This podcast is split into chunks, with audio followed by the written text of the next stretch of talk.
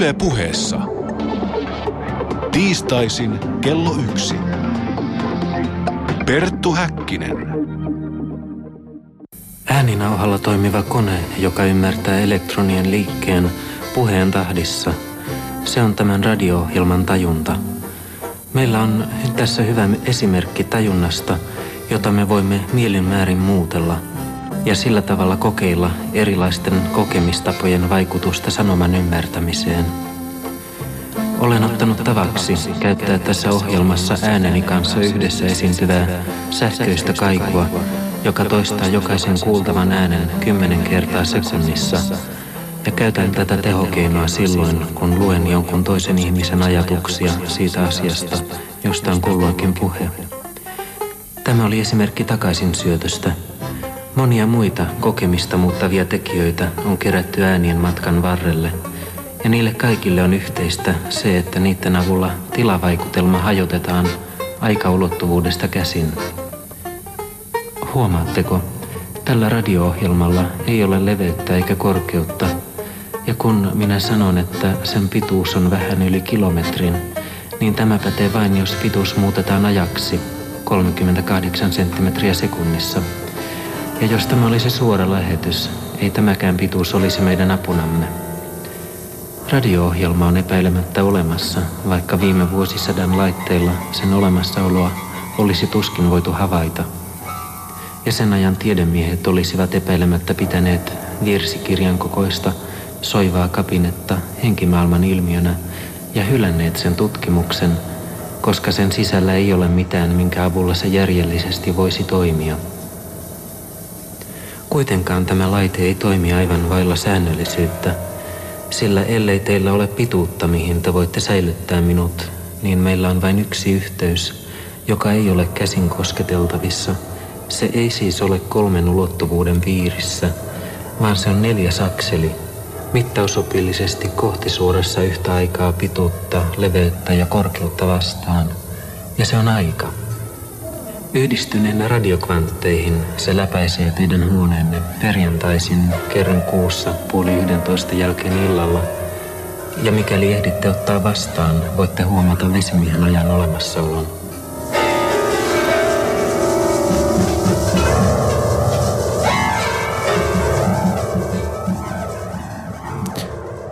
Näin puhui suuri sinivalkoinen guru Jorma Elovaara 44 vuotta sitten Yleisradion myöhäisillä lähetyksissään.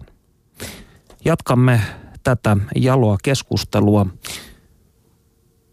omalla, omalta kantiltamme. Totuus vailla valhetta, varma ja kaikkein totuudellisin, mikä on alhaalla, on ylhäällä olevan kaltainen ja mikä on ylhäällä, on alhaalla olevan kaltainen, todettiin jo hermetistisen filosofian klassikossa Smaragdi-taulu. Tämän viikkoisessa päänavauksessa tarkastelumme keskiössä on muinaista, egyptiläis-kreikkalaista alkuperää oleva sitten renessanssi ja viimein 1800-luvun aikoihin uudelleen syntynyt harraste, nimittäin rituaalimagia – minä olen Perttu Häkkinen ja rituaalimagian historiasta, käytännöstä ja toimivuudesta meille on saapunut kertomaan neljännesvuosisadan alaa harrastanut maagi Jakepi Taivossuora. Lämpimästi tervetuloa lähetykseen. Kiitos. Tervehdys. Olet nimittänyt magiaa aivojen uudelleen ohjelmoinniksi. Mitä tarkoitat? No magialla on taipumus pistää kaikki palasiksi ja koota se uudelleen ja – siinä maagin tehtävä on toimia semmoisena tietoisena linkkinä näiden tajunnan palasten niin uudelleen kokoamisessa. Eli jonkunnäköisen rekonstruktion suorittajana. Kyllä joo. Että se on minäkuva uudelleen luomista ja sitten myös sitä, että mitä mä tahdon saada aikaiseksi itselleni ja muille. Semmoisen niin kuin, tota, oman, oman tahdon löytämistä. Kuinka sinusta tuli maagi? No mä en oikein tiedä. Se on ollut mulle intohimo tosiaan 16-vuotiaasta asti, että mä lähdin ihan lukemalla Kastanedan yhden kirjan ja sen jälkeen se oli menoa, että sitten luin kaikki ne Kastanedat ja moneen kertaan ja sitten tutustuin hindulaisuuteen, buddalaisuuteen, Bokkin perheen saagaan, ää, erilaisiin my- mytologioihin ja jo, jotain sieltä hain. En, niin kuin, en tehnyt mitenkään määrätietoista työtä oikeastaan vielä siinä vaiheessa. Että se oli semmoista kaiken haistelua ja kokeilua. Ja yhdistelin sitten tantraa kundaliini joogaan, eli toisin sanoen ihmisen kehoenergioiden uudelleen kanavointia yritin saada aikaiseksi ja sainkin. Että onnistuin ihan hyvin jossain harjoituksessa silloin nuorena. No, mitkä ovat sinun keskeisimpiä tällaisia ö, magian ikään kuin perusasioita, joiden kautta toimit tai oppeja? No kyllä se on tota, semmoinen, mikä on kaikilla maakeilla oikeastaan ollut hyvin painotettu, on se jatkuva harjoitus. Eli niin kuin Crowley on sanonut, että kutsu henkeä, kutsu henkeä jatkuvasti ja niin kuin kiihkoisasti ja näin. Ja tota, Kastanedalla on sitten taas muun, muunlaista, että vaikka se ei ole länsimaista rituaalimagiaa, niin se, sillä on samoja tekniikoita kuitenkin käytössä siellä. Että tota, sillähän on intentio, unennäkö ja sitten stalking, josta mä en vieläkään tiedä mitä se on. Mutta itse sitten harjoitin näitä intentio ja unennäköjä vieläkin harjoitan näitä kahta. Mutta joo. Niin Castaneda hyvin usein puhuu tästä, tai hänen oppisensa Don Juan puhuu tästä maailman pysäyttämisestä. Joo. Mitä maailman pysäyttäminen sinun mielestäsi tarkoittaa? Mä näen sen tai olen kokenut sen semmoisena, että kun sisäinen dialogi, dialogi lakkaa, niin tavallaan aika häviää. Sä oot vaan tässä hetkessä. Et siinä mä luulen, että se tarkoittaa sitä. Eli tietyllä tavalla todellisuuden kokemista jonkinnäköisen kuhisevan pintatajunnan ylä- tai alapuolella olisi tällaisia. Siitä poistuu se sensori, sisäinen sensori. Ja jota sitten kaosmaagit, kaosmaagit kutsuu gnosikseksi. Eli semmoinen tietynlainen valaistunut tila, jolloin sä ymmärrät asiat suoraan, etkä sen selityksen kautta, mitä sun aivot tuottaa. No jos otetaan aivan tällaisia ö, ö, kenties termejä, harjoitteita, joita kuulijamme kenties eivät tunnista, niin mitä tarkoitetaan esimerkiksi sinun harjoittamallasi gematrialla? No gematria on semmoinen systeemi, joka on ilmeisesti alu, alun perin hebrealaista perää tai hebran kielellä tehtyä. Ja siinä jokaiseen aakkoseen liitetään numero, ja jos sanassa on tietyt aakkoset, niin silloin siinä on myös tietyt luvut. Ja jos kahden sanan kirjanten yhteenlaskettu luku vastaa, tai on sama, eli jos kahdella sanalla on sama luku, niin näillä katsotaan olevan joku mystinen yhteys. Voitko antaa jonkin esimerkin? No esimerkiksi alla-sana, niin se on, se olisi alef, lamed, lamed, alef, eli 1, 3, 3, 1, eli yhteensä 62. Ja sitten taas, jos nyt vähän näitä suomenkielisiä taakkosia muuttaa hebreankieliseksi, niin ääni-sana olisi äh, alef, alef, äh, nun, jod, eli 1, 1, 5, 10, eli 62, jolloin niin kuin ääni ja alla jollain tavalla mystisesti yhtyvät toisiinsa. Ja siitä voi ruveta sitä ajattelemaan vaikka, että kaiken alla on ääni, koska kaikki on värähtelyä ja näin edespäin. Kaikki on niin kuin, niin kuin hindumytologiassa puhutaan, että kaikki lähtee siitä ensimmäisestä oomista, jonka Brahma, Brahma sanoo. Eli toisin sanoen puhutaan siis tällaisista loputtomista assosiaatioketjuista ja niiden luomisesta. Kyllä joo, eli koko, koko raamattuhan voidaan tulkita niin kuin uudelleen tällä avulla. Että. Ja sitten se ei ole ainoa, ainoa sanojen, mutta se on ehkä voimakkain sanojen muokkaus tai sanojen se merkitysten muokkauskeino. Mutta niitä on muitakin, että käännetään vaikka sanan kirjaimet toisinpäin ja tehdään anagrammeja ja muuta. No jos ajatellaan sitten esimerkiksi tätä Ior Bokkin äänenjärjestelmää, joka on tällainen gematrinen mm. kuvio ikään kuin, niin onko tämä Bokin alfabeetti sitten ikään kuin suomalainen vastine No mä oon nähnyt se hirveän hyödyllisenä, mitä mä oon sitä käyttänyt. Et ne on jo, jotkut niistä termeistä on vähän niin kuin tuntemattomia, että ne pitää niin kuin tietää, mitkä, mitä on karlaria, mitä on jaarlaria. et tässä mä en ole sitä ja alfabeettia käyttänyt nyt varmaan viiteen viiva kahdeksan vuoteen oikeastaan paljon yhtään, mutta sillä mä lähdin noita voimasanoja tekemään. Sitten vaan piti tutkia sen verran sitä mytologiaa, että ymmärsi, että mitä ne nyt kaikki sitten tarkoittaa ja, ja keksiä itse loput. No sinä käytät tässä maagisessa työskentelyssäsi voimasanoja. Voitko selittää kuulijoille, mitä voimasanat pohjimmilta ovat, miten niitä rakennetaan ja mihin niitä käytetään? Joo, no tässä voi ajatella vaikka semmoista, öö, siis siinä sanasta täytyy olla joku voima itsessään. Esimerkiksi perkelehän on ihan todella, niin kuin se on soundiltaan jo semmoinen sana. Että se kun sanoo, niin sitten tulee tietty voima, mikä vaikuttaa ympäristöön ja itseen. Ja voimasanoja voi rakentaa sen soundin pohjalta, voi rakentaa sen niin kuin nä- kirjainten ulkoasun pohjalta, tai sitten gematrisesti, tai sitten vaikka Bokin alfabeetin kautta. Ja tota, oikeastaan tavallisen keinon luoda voimasana on se, että liitetään useita merkityksiä samalle sanalle. Öö, useita assosiaatioita. Esimerkiksi voi ottaa sanan sini käyttöön. Se on sini aalto ja se on toisaalta se on taivaan sini.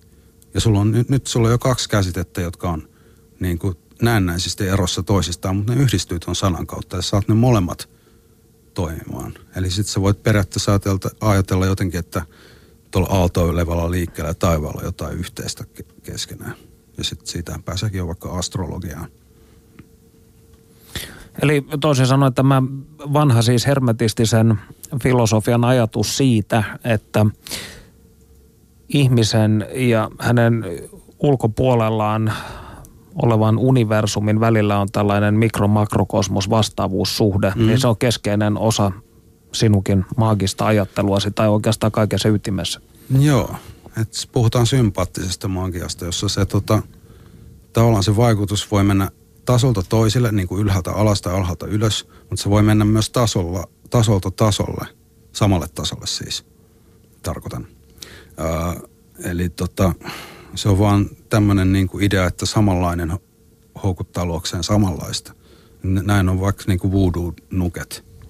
Ne vastaa jollain tavalla sitä kohdettaan, jolle halutaan sitten tuottaa, tuottaa efektejä, maagisia efektejä toimimalla sen nuken kanssa. Ja tota, tuossa mulla tulee mieleen vielä semmoinen, niin kuin, mitä fysiikassa puhutaan, mä en tiedä mitä se on suomeksi, mutta entrainment. Eli tämmöisen niin kuin, tavallaan kahden erillisen hiukkasen yhtäaikaista väreilyä. Niin jollain tavalla sit, niin kuin kaikessa on jollain tavalla semmoinen niin kuin mahdollisuus saada resonointia aikaiseksi. Vaikkapa elementit, niin tuolla on mussa on ilma, tuli, vesi, maa ja universumissa on ilma, tuli, vesi, maa. Ja näin mä voin sitten alkaa tarkkailemaan, että miten ne, miten ne toimii keskenään sitten, miten ne toimii toistensa kanssa. No sinä olet kirjoituksessasi, kirjoituksessasi puhunut paljon niin, niin sanotusta intention maadoittamisesta. Olet todennut, intentio virtaa kaiken energian lähteestä käytännön tapahtumiseen eri asteiden kautta. Näitä asteita ovat tietäjät kautta aikojen yrittäneet määrittää ja nimetä. Näistä yrityksistä niin elämänpuu, eli kabbalasta tuttu, kuin chakra-järjestelmäkin ovat syntyneet. Pääajatuksena on intention maadoittaminen, eli tämän psykofyysisen todellisuuden, jossa elämme, valjastaminen yksilön piilotettujen voimien käyttöön. Tähän käytetään kehon nesteitä, mantroja, voimasanoja ja mielikuvia. Niin miten tämä intentio maadotus sitten käytännössä toteutetaan? No, no siinä on ideana tuoda korkealta asioita matalalle. Eli se tavallaan sä luot ensin jonkun tahdon, jonkun mitä sä tahdot. Ja sen tulee lähteä puhtaasta tahdosta. Siis semmoisesta niin kuin tavallaan pyyteettömästä ideasta, että mitä voisi tapahtua jonka jälkeen sä alat... Mikä si- esimerkiksi vaikkapa? Uh, no sanotaan vaikka, että, että haluat valmistaa hyvän aterian. Niin silloin sen jälkeen sä otat kun sä oot miettinyt sen, että mikä sen niin kuin tarkoitus on, sun täytyy tähdätä sitä tarkoitusta kohti, joka on tämä vatsojen täyttyminen, maun mielihyvä, tämmöiset pienet päämäärät. Ja sä sidot ne päämäärät siihen valmistusprosessiin, jolloin sä saat niin kuin tehtyä, jos sä oot tarpeeksi kärsivällinen ja herkkä, niin sä saat tehtyä hyvän safkan. Mutta idea on se, että sä sidot, jos maagisessa työssä maadotetaan intentio, niin se tuodaan korkeammalta tasolta alemmille tasoille, niin ennen kuin se on tässä materian tasolla, niin se sidotaan astraalissakin johonkin, eli mielikuvituksen tasolla. Öö, ja tota, sen toteutumista tarkkaillaan niin sanottu kausaaliruumiin kautta, joka nyt on ehkä vähän mytologinen ajatus, mutta tai mystinen ajatus, mutta se on kuitenkin tarkoittaa vaan semmoisia syy-seuraussuhteita ja niiden tarkkailemista. Että se vaan sitten tietyllä tavalla ajattelut ihmiset voi kokea sen erillisenä kehona itsessään. Mikä ei ole välttämätöntä, mutta... Mutta jos, mitä, jos muotoilisit tämä ikään kuin toisin, tai sanotaan näin, ehkä tämä kysymys siitä, että mikä astraali sitten on, niin tämä pitäisi selvittää ennen kuin mm. me voimme ymmärtää tämän. Niin. Eli astraali on semmoinen tota, toinen maailma, joka on tämän, tämän niin kuin materiaalisen maailman kanssa päällekkäin. Se on kolmiulotteinen, se on eri ihmisillä vähän eri värinen, tai siellä, mä näen sen itse aika sinisenä ja tummana. Jotkut ihmiset näkee siellä niin kuin sateenkaaren väriä ja tunnistaa olentoja väreistä. Ja mä taas tunnistan olentoja aika paljon siltä pohjalta, että mitä ne sanoo ja miltä ne, niin kuin, miltä ne tuntuu silloin, että mitä ne ajattelee. Näin. Ja astraalissa voi puhua toisten herkkien ihmisten kanssa. Voi puhua kastanedelaisista tai epäorgaanisten olentojen kanssa. Tai sitten suomalaiskansallisesti tonttujen, keijujen ja maahisten kanssa. Ja sitten myös tietysti kivien ja puiden. Ja siis se on, se on tota, jollain tavalla niin kuin, jollain tavalla se on, ta, se on vaan niin kuin vähän ylempi taso että siellä tapahtuu kaikki ennen kuin ne tapahtuu tällä materiaan tasolla. Niin sen takia sitä halutaan tarkkailla. Onko astraali siis toisin sanoen ikään kuin jossain määrin verrannollinen tällaiseen universaaliin, universaali kollektiivisen tietoisuuden ajatuksen? Se on osa sitä, joo. Siis sitä kollektiivista tietoisuutta. Et kollektiivinen tietoisuus on ehkä vähän isompi kuin pelkästään astraali. Mutta kyllä se, mä en tiedä mihin kohtaan se kollektiivinen tietoisuus osuisi, mutta kuitenkin astralia ennen on semmoinen, niin siellä on puhtaan tahdon taso, sitten on niin kuin, äh, sitten se kiinteytyy se tahto tavallaan niin kuin, ja se ottaa muotoja mukaansa matkalla alas materiaan astraalin kautta. No jos puhutaan hivenen tiedon ja, tai anteeksi, intention ja tahdon käsitteistä, niin sinä olet todennut, magia on aivojen uudelleen ohje- ohjelmointia. Vanhojen ajatusmallien purkaminen, henkilökohtaisten rajojen ylittäminen hallitusti ovat magian tärkeimpiä tavoitteita. Ihminen käyttää turhaan sisäiseen löpinään suunnattoman määrän energiaa. Oletko siis samoilla linjoilla kuin modernin okkultismin isä Elifas Levi, jonka mukaan magian tarkoitus oli oppia keskittämään ja suuntaamaan tahtoa? Kyllä se on yksi tärkeimpiä harjoitteita ehdottomasti. Ja se on arvokasta itsessään, että pystyy pysymään koossa. Että mikä on niin kuin yksi magiassa hirveästi, mihin törmää semmoisiin, mitä niin kuin magia aloittelevat kysyä, on se, että, että jos mä nyt saavutan sen gnoosiksen ja jos mä nyt asetan sitten jonkun tahdon, niin mitä sitten, kun sinne tulee, iskeekin joku sivuajatus silloin, niin tota, kyllähän se tulee mukaan siihen lopputulokseen sitten kanssa. Että jos sä ajattelet, että ei saakeli, että nyt kutittaa varvasta. Niin en mä tiedä, ehkä se ei haittaisi ketään, mutta jotain siis vastaavaa, että se tulee semmoinen keskeytys ja huomio kiinnittyy hetkeksi muualle. Niin sun täytyy olla, onneksi maakin täytyy olla keskittynyt vaan hetken aikaa. Että sitten useimmiten nämä tota, intentiot lähetetään äh, ne, ne heitetään ikään kuin astraaliin sillä toteutumaan siellä sitten myöhemmin itsestään. Ja se pyritään, pyritään olemaan oikeastaan hiljaa kokonaan siitä, että mitä on toivottu tai ei toivottu, vaan tahdottu. Mikä on sitten ikään kuin magian kannalta toivomisen ja tahtomisen ero? No, toivominen on semmoista niin kuin, äh, se on oikeastaan semanttinen ero. Eli niin kuin, toivottavasti huomenna paistaa ja huomenna paistaa. Niillä on aika monen ero. Ymmärrän. No Levin mukaan maagiko käytti rituaaleja manipuloidakseen sisällään vellovia voimia, jotka sitten siirtyivät tänne ulkopuolelleen fyysiseen maailmaan ja muuttivat sitä. Levin mukaan keskeistä oli se, että maagikon sisäinen maailma oli putsi ja järjestyksessä, koska se puolestaan synnytti järjestystä mm. ulkomaailmaan. Niin no. onko tämä juuri tämä voisiko sanoa uudelleen ohjelmoinnin keskeinen ajatus. Ensin järjestellään palikat sisällä ja sitten katsotaan, vaikuttaako se ulkoisen todellisuuteen. Kyllä joo, mutta nykyään pidetään sitä kaaosta myös hirveän tärkeänä. Et... Voitko kertoa kaosmagiasta hivenen kuulijoille? No kaosmagia on semmoinen 70-luvun loppupuolella syntynyt ma- maaginen virtaus, joka pohjaa ö, tähän läntiseen esoteeriseen perinteeseen, mutta on lähtenyt aika toisista näkökulmista. Eli niillä on tämmöinen ajatus paradigman muutoksesta. Eli tavallaan siihen liittyy sellainen ajatus, että usko on työkalu.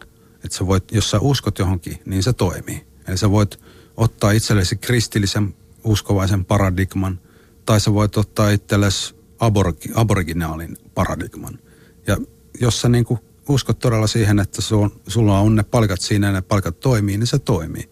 Että sä voit muuttaa, muuttaa käsityksiä hetkessä – ja niillä onkin sellaisia harjoituksia. Ja sitten siihen liittyy kaosteoria ja kvanttiteoria myös läheisesti. Eli kvanttiteoriasta lähinnä se, että huomio vaikuttaa huomioituun.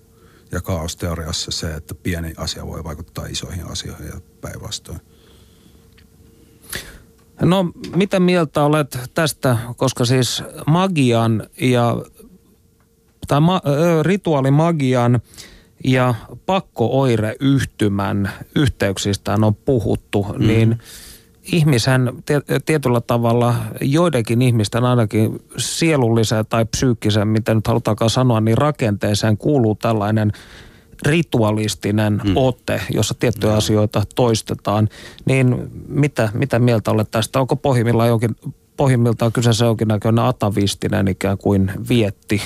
No Mä en itse asiassa tiedä, mitä atavistinen tarkoittaa. Sukupolvien ah. yli ikään kuin Joo, seuraava, okay. periytyvä. Joo, siis tota, mä en tosta, en mä tuosta periytyvyydestä tiedä, mutta ehdottomasti on sitä mieltä, että pakkoareyhtymä on niin kuin maagelle yksi semmoinen painaja, niin mihin voi joutua varmasti. Koska siihen liittyy usein, mutta se on vaan, että sun täytyy pitää ne sun harjoitukset vapaana. Että niissä täytyy olla semmoinen vara muuttaa sitä, että jos susta alkaa tuntua, että sun on pakko nyt tehdä näin tässä materiaalisessa maailmassa, niin silloin voi alkaa arvailla, että ei ehkä olla ihan nyt oikealla jäljellä. Että katsotaanpa siellä syvemmällä sen uusiksi, uusiksi se asia, että mitä, se, mitä tämä todellisuus nyt olikaan. Ja sitten siellä huomataan, useimmiten on kohdattu olentoja, jotka on opettanut, että todellisuus on harhaa jollain tasolla. Ja sy, kuitenkin siellä sy, syvällä sykkii semmoinen suunnaton tahto, joka pyrkii päästä läpi. Ja se tahto on muodoton eikä se ole kohdistunut mihinkään. Jonka jälkeen sä pystyt ajattelemaan, että ei se mun rituaali, rituaalilla itse asiassa ole mitään merkitystä. Tätä merkitystä on sillä tahdolla, mihin mä pääsen yhteen, tai minkä kanssa mä pääsen yhteyteen. Mutta tota, Eli magia on siis myös viime kädessä itsetuntemusta. Kyllä joo. Know thyself. Se on yksi näitä tunnuslauseita. Ja näinhän sanoivat jo antiikin kreikkalaisetkin aikanaan. Mitä te haluatte tietää rituaalimagiasta?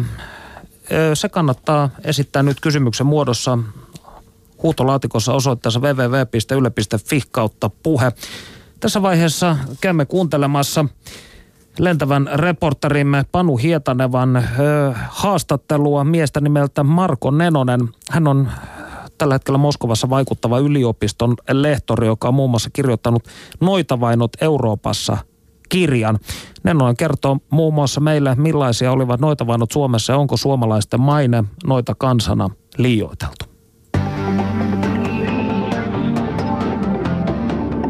Yle puheessa. Tiistaisin kello yksi. Perttu Häkkinen. Kiitoksia Pertulle ja Jakepi Taivos Suoralle. Minä tavoitin yliopiston lehtori Marko Nenosen Moskovasta, josta käsin hän lupautui kertomaan meille noidista ja noitavainojen historiasta. Ihminen on tietenkin ammoisista ajoista lähtien tehnyt taikoja ja uskonut, että noituudella voi myös vahingoittaa kanssa eläjiä. 1400-luvulla noituus sai kuitenkin uuden muodon, kun syntyi niin sanottu uusi teoria noidista. Mistä tässä teoriassa on kysymys? Oppineet miehet ja lähinnä kirkon teologit keksivät, että on olemassa tämmöinen noitien salainen lahko ja ikään kuin yhteiskunnassa oleva viides kolonna, joka on hyvin suuresti vaarallinen kunnollisille kristityille. Keksittiin, että on olemassa noitia, jotka tekevät liiton paholaisen kanssa ja juhlivat ja irstailevat paholaisen kanssa ja vahingoittavat siinä sivussa sitten kunnollisten ihmisten sielua ja elämää. Tämä oli hyvin outo teoria, mutta näin se suurin piirtein meni. Ketkä olivat tämän teorian takana? Oliko kirkonmiesten lisäksi mukana myös tiedemaailman ihmisiä? Kyllä teorian ö, tärkeimmät kehittelijät kuuluivat, kuuluivat ö, katolisen kirkon merkittäviin miehiin. Että teorian kehittäminen alkoi siellä ja, ja, ja kirkon piirissä se teoria sai hyvin vahvan ja erikoisenkin osan. Sen alfa ja omegahan oli siinä, että noidat määriteltiin kerettiläisiksi. Ja, ja tuota, se oli niin kerettiläisyyden uusi lahko. Ja tämmöinen lahko syntyi sen vuoksi, että maailman, maailman loppu ja viimeinen tuomio oli lähellä, niin paholainen oli sitten sen vuoksi lähettänyt vielä yhden joukkueen tuhoamaan kristikuntaa, kun tämä maailmanloppu ikään kuin edestä. Ja tämmöinen teoria taas tarvittiin sen vuoksi, että raamatussahan ei puhuta mitään noita sapattiin lentävistä noidista, eikä tämänkaltaisista asioista, joten tämä teoria oli niin kuin hienosti hiukan hankala niille, jotka kysyivät, että mistä se on keksitty, että tämmöisiä noitia on, kun siitä ei raamattukaan kerro. Mistä tällainen ajatus lentävistä noidista on sitten peräisin? Se on hyvä kysymys. Toinen seikkahan on se, että meillä on ikivanhoja perinteitä ympäri maailmaa ja Euroopassakin hyvin vahvoina, joiden mukaan sielu lentää. Ihmisen sielu voi irrota ruumiista, se lähtee kulkemaan omia teitään ja katselee maailmaa ja hankkii kokemuksia ja palaa siihen ihmiseen. Näin usein kävi esimerkiksi nukkumisen aikana tai, tai öisin. Tämä on normaali uskomus, se eurooppalaisten viisaiden miesten viimeinen keksintö tähän asiaan oli sitten se, että tämä lento tapahtuu ikään kuin oikeasti, fyysisesti oikein muodoin, eli siis koko kroppa lentää, ja että se lento sitten useimmiten suuntautuu sinne paholaisen noita sapattiin, jossa on, jossa on kaikkia tämmöistä kiellettyä, mutta ilmeisesti myös jonkin verran hauskaa ja näin edelleen. Löytyykö raamatusta kohtia, joilla tätä noita teoriaa ja noita vainoja perusteltiin? No jos raamattua lukee sillä suurin piirtein tarkasti, niin kyllä siellä on kohtia, jos esimerkiksi yhteistyö paholaisen kanssa todetaan sopimattomaksi. Mutta se, että siellä olisi kohtia, joissa sanotaan, että on tämmöinen noitien sapatti ja viides kolonna ja se syntyy ennen maailman, ma- maailman loppua juuri ennen viimeisten taistelujen alkaessa ja niin edelleen. Ja nämä muut noita kuvaukset, mitä siihen liittyy, tämän uuden noitateorian kuvauksiin, tällaisesta ei ole raamatussa sanaan sanaa. Noitavainot tapahtuivat uuden ajan alussa vuosien 1450 ja 1750 välillä. Mistä johtuu ajatus, jonka mukaan noitavainoja olisi nimenomaan ollut keskiajalla? Siinä on kaksi hyvin selvää syytä. Toinen syy on se, että aikaisemmin 1800-luvun alussa eräs tämmöinen vampyyrikirjailija väärensi tavattoman määrän erittäin mielenkiintoisia keskiajan lähteitä. Ja näissä lähteissä sitten naiset lensivät noita sapattiin ja harjoittivat muutakin tämmöistä paholaisen liittolaisuuteen liittyvää noituutta.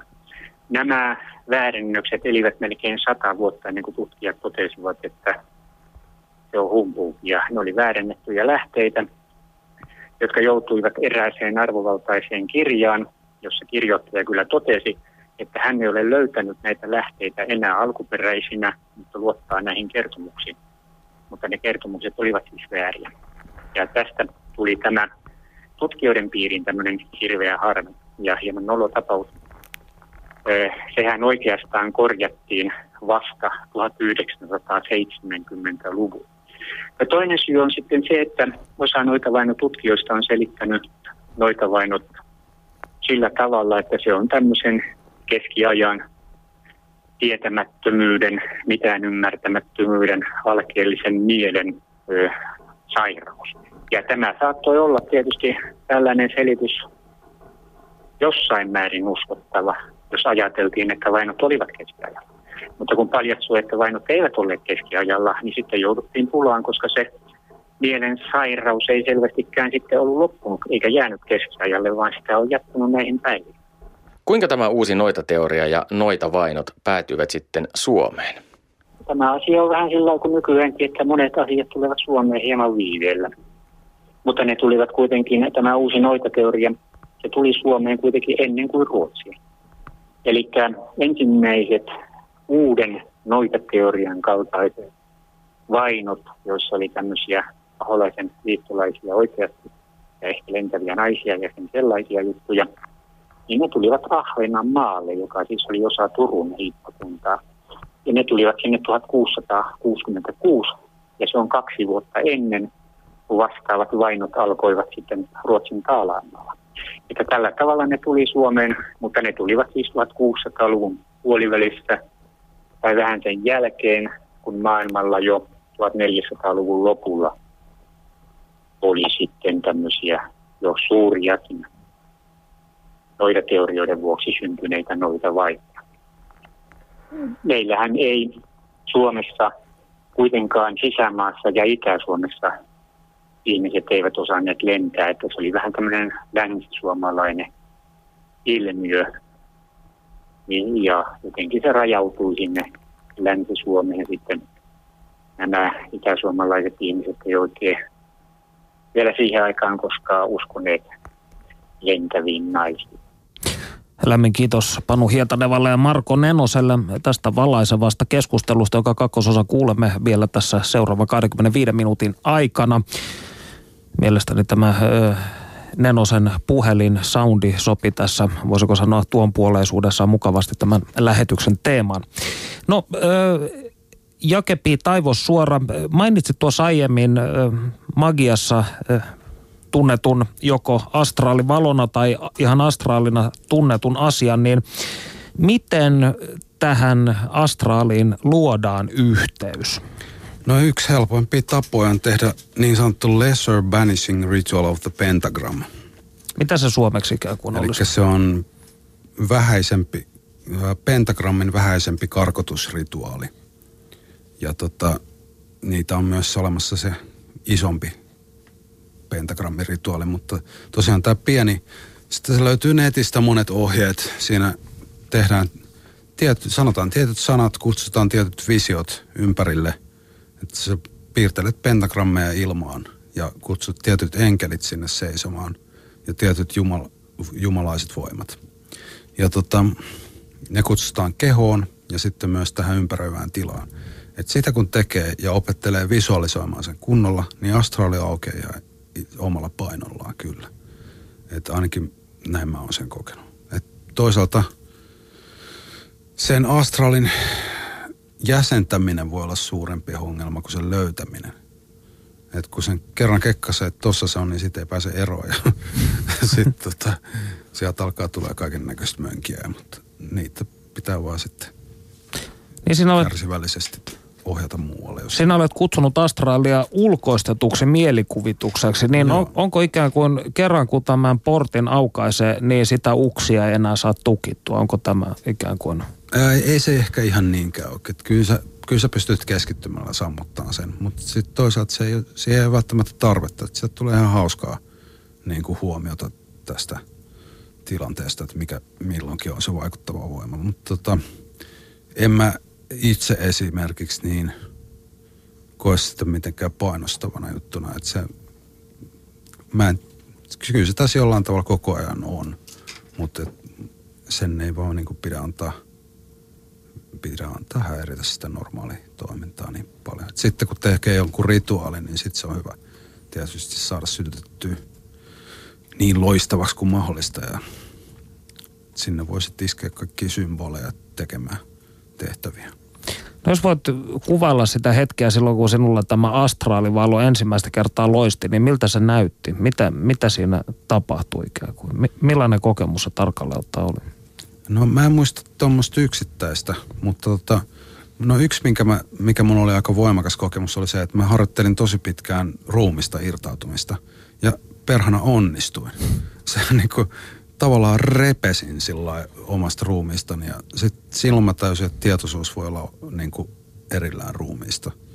Se oli semmoinen kokemus. Mutta jollain tavalla musta tuntui, että se, se oli semmoinen jollain tavalla rajakokemus, joka avasi vähän sitä astraalia. Sit, mulla kesti itse asiassa, se kunnolla se aukesi vasta viimeisen kymmenen vuoden sisällä.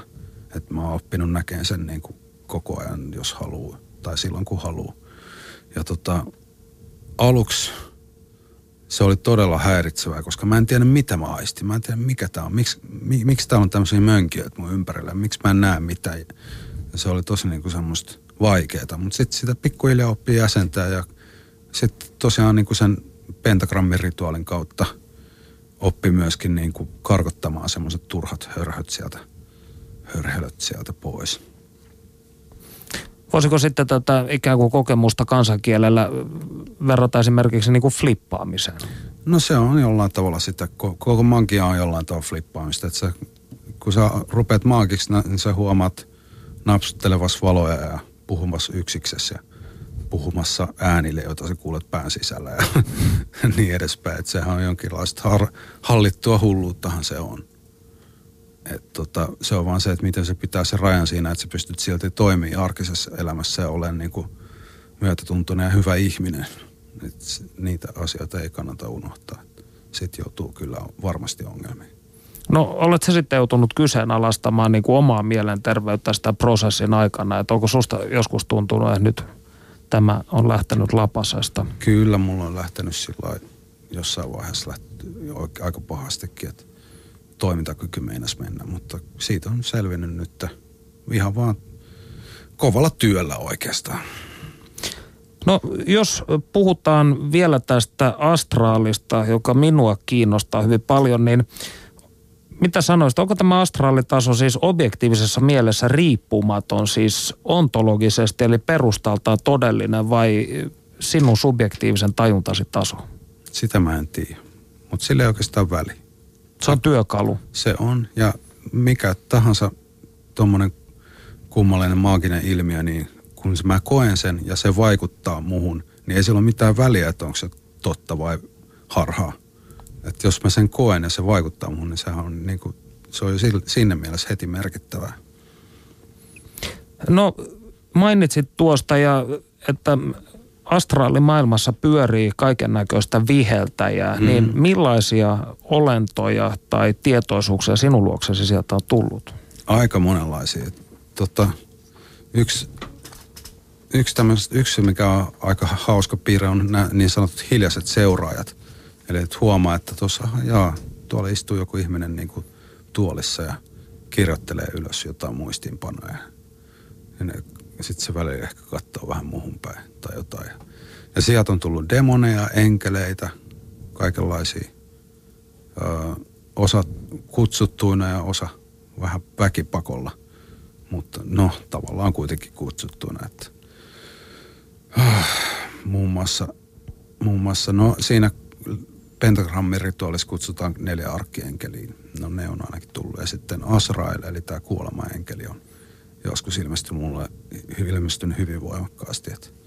Ja sitten tietysti on ihan niin kuin perusihmisiä. Et siellä on ihmisiä, jotka aistia astraalin, joihin sä pystyt olemaan sitten yhteydessä sitä kautta, jos sä haluat. Mutta niin, se on, tuommoisten asioiden todentaminen on todella vaikeaa koska sä voit olla yhteydessä jonkin ihmiseen ja se ei välttämättä tiedä sitä. No mitä sitten mainitsit myös, että olet myös manannut esiin tämän kuuluisan syvyyksien herran eli Koronzoonin sekä mm. Belzebubin. Millaisia kohtaamisia nämä olivat? No tota, Belzebub mulle tuli semmoisessa tilanteessa, että mulla oli äh, hir- aikamaiset vaikeudet maagisessa elämässäni ja mun tota, kimppu oli hyökätty ja tietty joukko noitia oli vallannut mun kämpän, niin mä en oikein tiennyt, että millä mä saan ne sieltä pois, niin mä sitten kutsuin Belzebubin mun roskiksesta ja se hoiti ne vekes sieltä. Et sitten tietysti, tietysti se ei ihan heti se Belzebub sieltä roskiksesta lähtenyt, että se siellä murisi pari viikkoa, mutta ei sitten sen kummempaa. Ja Coronson, se on taas se selvis, selvis sen arvotus sillä, että se on itse se on semmoinen valaistumisautomaatti, että se näyttää sulle, että sun ajatukset ei ole totta – ja se hyökkäsi mun kimppuun oikein niin kuin isolla joukolla. että se on niin kuin sen tunnuslause, siinä kuuluu tämä We Are Legion. Niin tota, sieltä tuli semmoisia pieniä olentoja, jotka pommitti mua aivan hirveällä tahdilla ja kumos jokaisen ajatuksen, mitä mä yritin ajatella. Mä en pystynyt ajattelemaan mitään. Kun aloitin ajatuksen, niin sieltä tuli heti, että toi ei ole totta, toi ei ole totta, toi ei ole totta. Tätä jatkuu muutaman tunnin. Sitten niin kuin siinä alkoi ihmettelemään ja huomasi, että, että okei, no pöytä on totta, mä oon totta ja että mikä täällä on totta. Niin. Eli oliko kyseessä tällainen siis näsäviisastelevien vittumaisten pikkudemonien lauma tietyllä tavalla näin kuvainnollisesti Tavallaan sanottuna. joo, tavallaan joo, mutta hirveän voimakas otus se on. Että, että siinä voin ymmärtää, että jengi flippaa, kun sitä kutsuu ja jos se ottaa vallan. Niin kuin, mä, olin, mä kestin sen. Se voidaan sanoa, että se oli invokaatio eikä evokaatio niin kuin suositellaan. Eli... Voitko kertoa kuulijoille tässä, tässä vaiheessa invokaatio ja evokaation eron? Kiitos. Joo, eli evokaatio on se, että kutsutaan henki sun enä, äh, kehos ulkopuolelle. Eli yleensä kolmioon, joka on sen taikaympyrän ringin ulkopuolella. Siihen kutsutaan, se on evokaatio. Ja invokaatio on taas, että sä samaistut tähän tota, kutsuttuun kohteeseen. Yleensä ne on jumalia, enkeleitä, jotain tämmöisiä, jotka päästetään ohjaamaan tajuntaa aivan suoraan. Niin tota, Crowley esimerkiksi sanottiin, että sillä meni asiat alkoi menee pieleen sen jälkeen, kun se teki Coronsonin invokaation. Mutta mä en nähnyt, näe sitä mitenkään vaarallisena, että se ei siinä ollut niinku, se oli päinvastoin, se oli hyvin positiivinen kokemus. Niin tämä oli siis, minkä Crowley ja hänen rakastajansa Victor Neuberg toteuttivat autiomaassa joskus, Joo. joka meni kuulemma hirvittävällä tavalla pieleen. Näin ovat historiankirjat meille kertoneet. Niin. Öö, no täällä otetaan itse asiassa kansanparista kuuluu ääniä huutolaatikossa. Öö, kysymys nimimerkiltä kiinnostunut. Mikä on se perimmäinen syy ruveta harjoittamaan magiaa yleensäkin? Se on halu olla vapaa. Haluaa hallita omaa elämäänsä. Siitä se intohimo syntyy ei se ole sen, sen kummempaa. No, jatketaan tästä.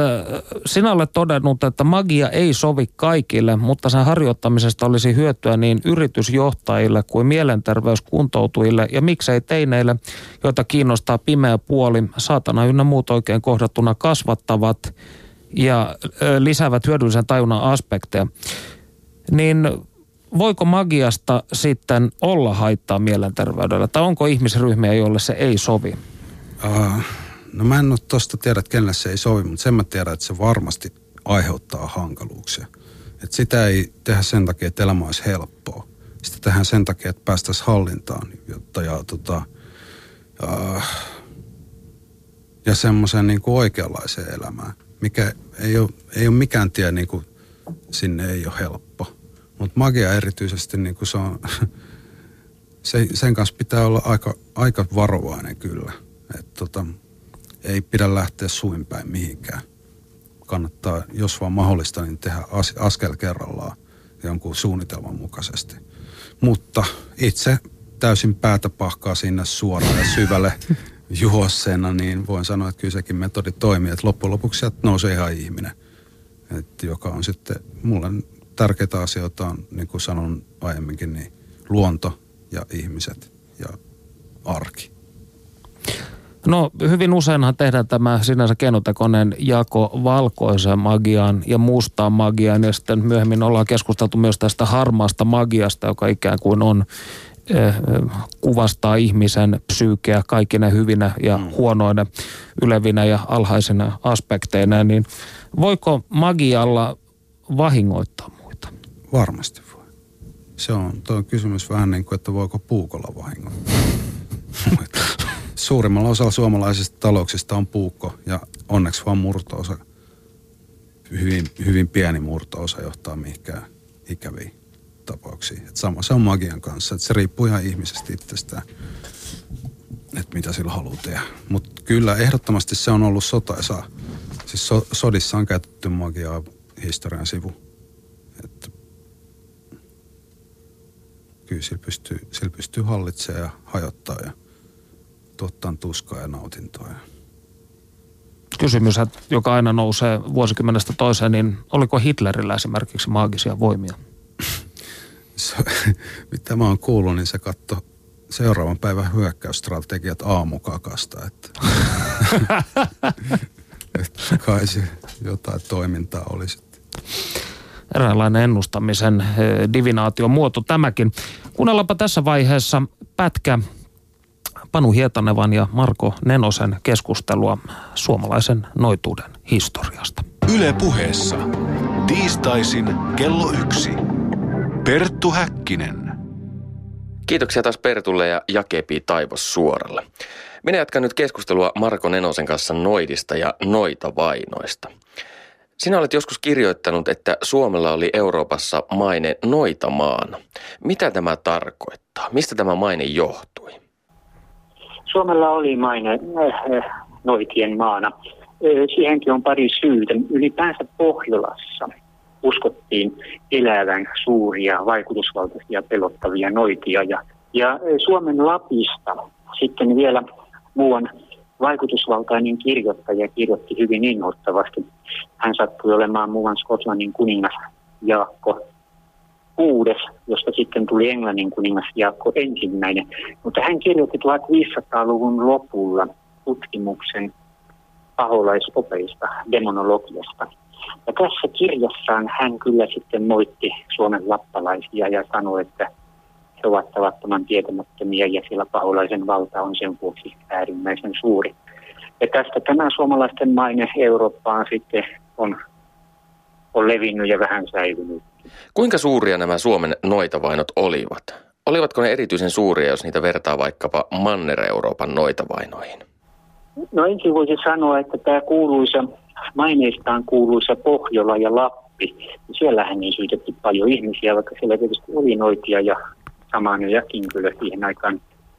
Mutta muualla kyllä Suomessa syytettiin asukaslukuun nähden hyvin paljon ihmisiä.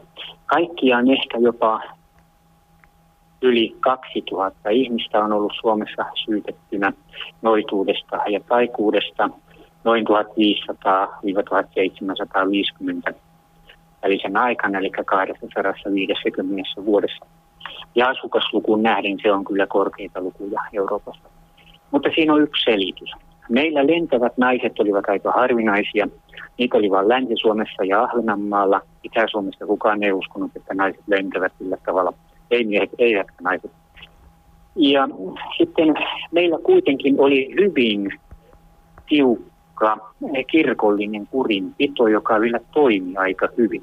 Ja juuri tämä tavanomaisen, kansanomaisen taikuuden kitkeminen teki Suomen ja taikuuden oikeudeskäynneistä hyvin tiukkoja ja määrällisesti lisäsi niitä aika paljon – verrattuna moneen muuhun alueeseen, jossa vähät välitettiin kansanomaisista pikkutempuista, koska siellä oli niin paljon näitä lentäviä, vielä pahempia noitia. Kuinka monta ihmistä Suomen noitavainoissa sitten lopulta tuomittiin? Suomessa, niin kuin muuallakin Euroopassa, pääosa ihmisistä aina vapautettiin. Tämä on sellainen hämmentävä tieto, joka ihmisten on vaikea uskoa. Mutta noita oikeudenkäynnit eivät olleet aina kokonaan mielipuolisia. Ne olivat usein ja joskus tosi suuria mielipuolista prosesseja, mutta yleensä syytetty vapautettiin. Niinpä Suomessakin voi sanoa, että meillä on ehkä ollut siitä noin reilusta kahdesta tuhannesta syytetystä ehkä 150 kuoleman tuomioon. Ketkä noita vainoissa joutuivat syytettyjen penkille? Yhdistikö heitä esimerkiksi yhteiskunnallinen asema tai ammatti?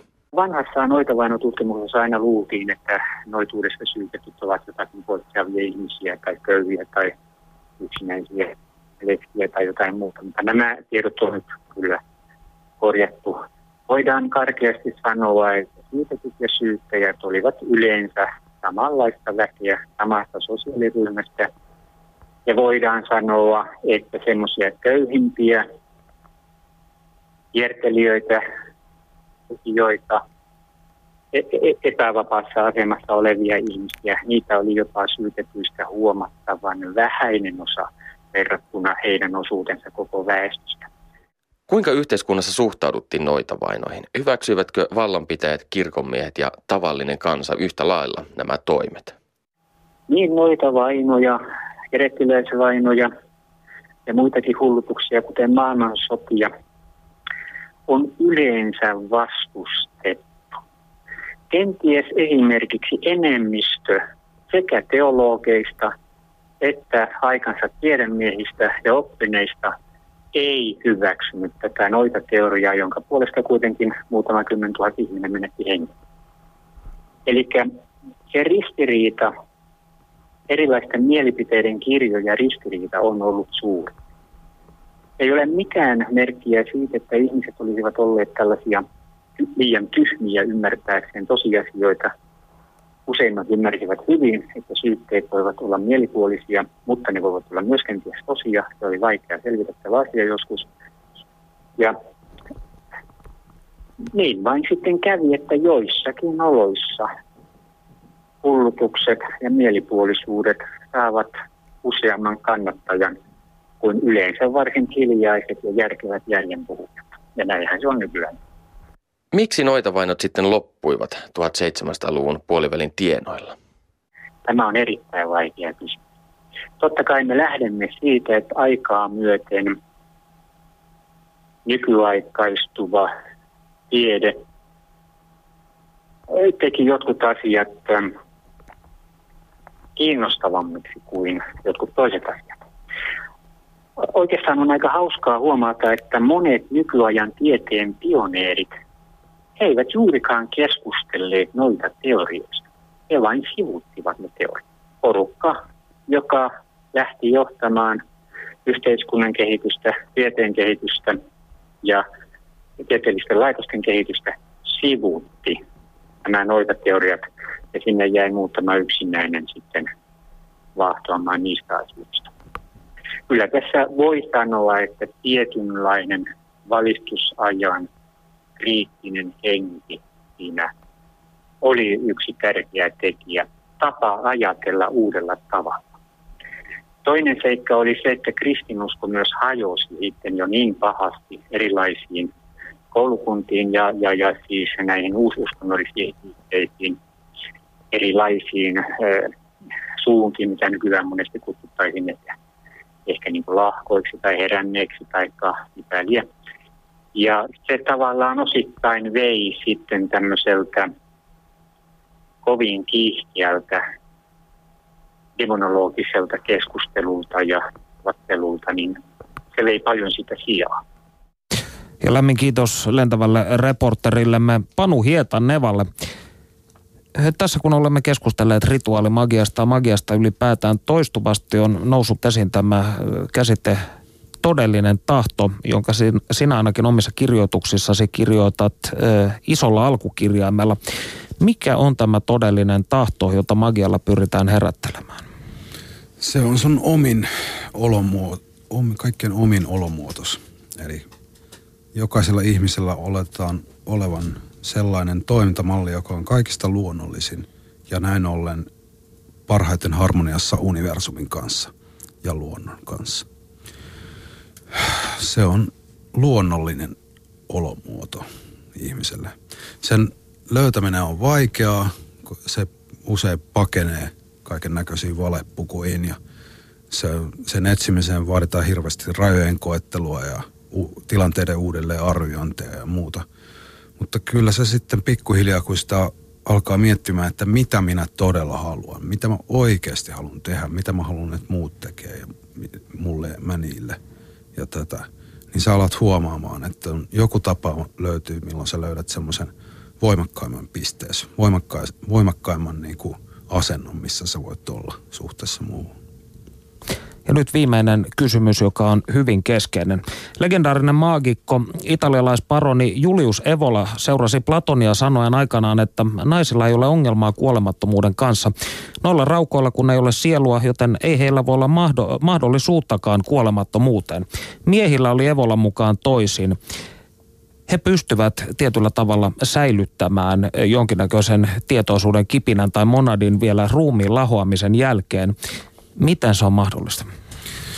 Se liittyy, no itse asiassa täytyy sanoa vielä tähän, että henkilö, jolla tämä on hyvin keskeinen tämä ajatus, eli Castaneda, niin hänen mukaansa naiset ovat luonnostaan parempia noitia ja voimakkaampia.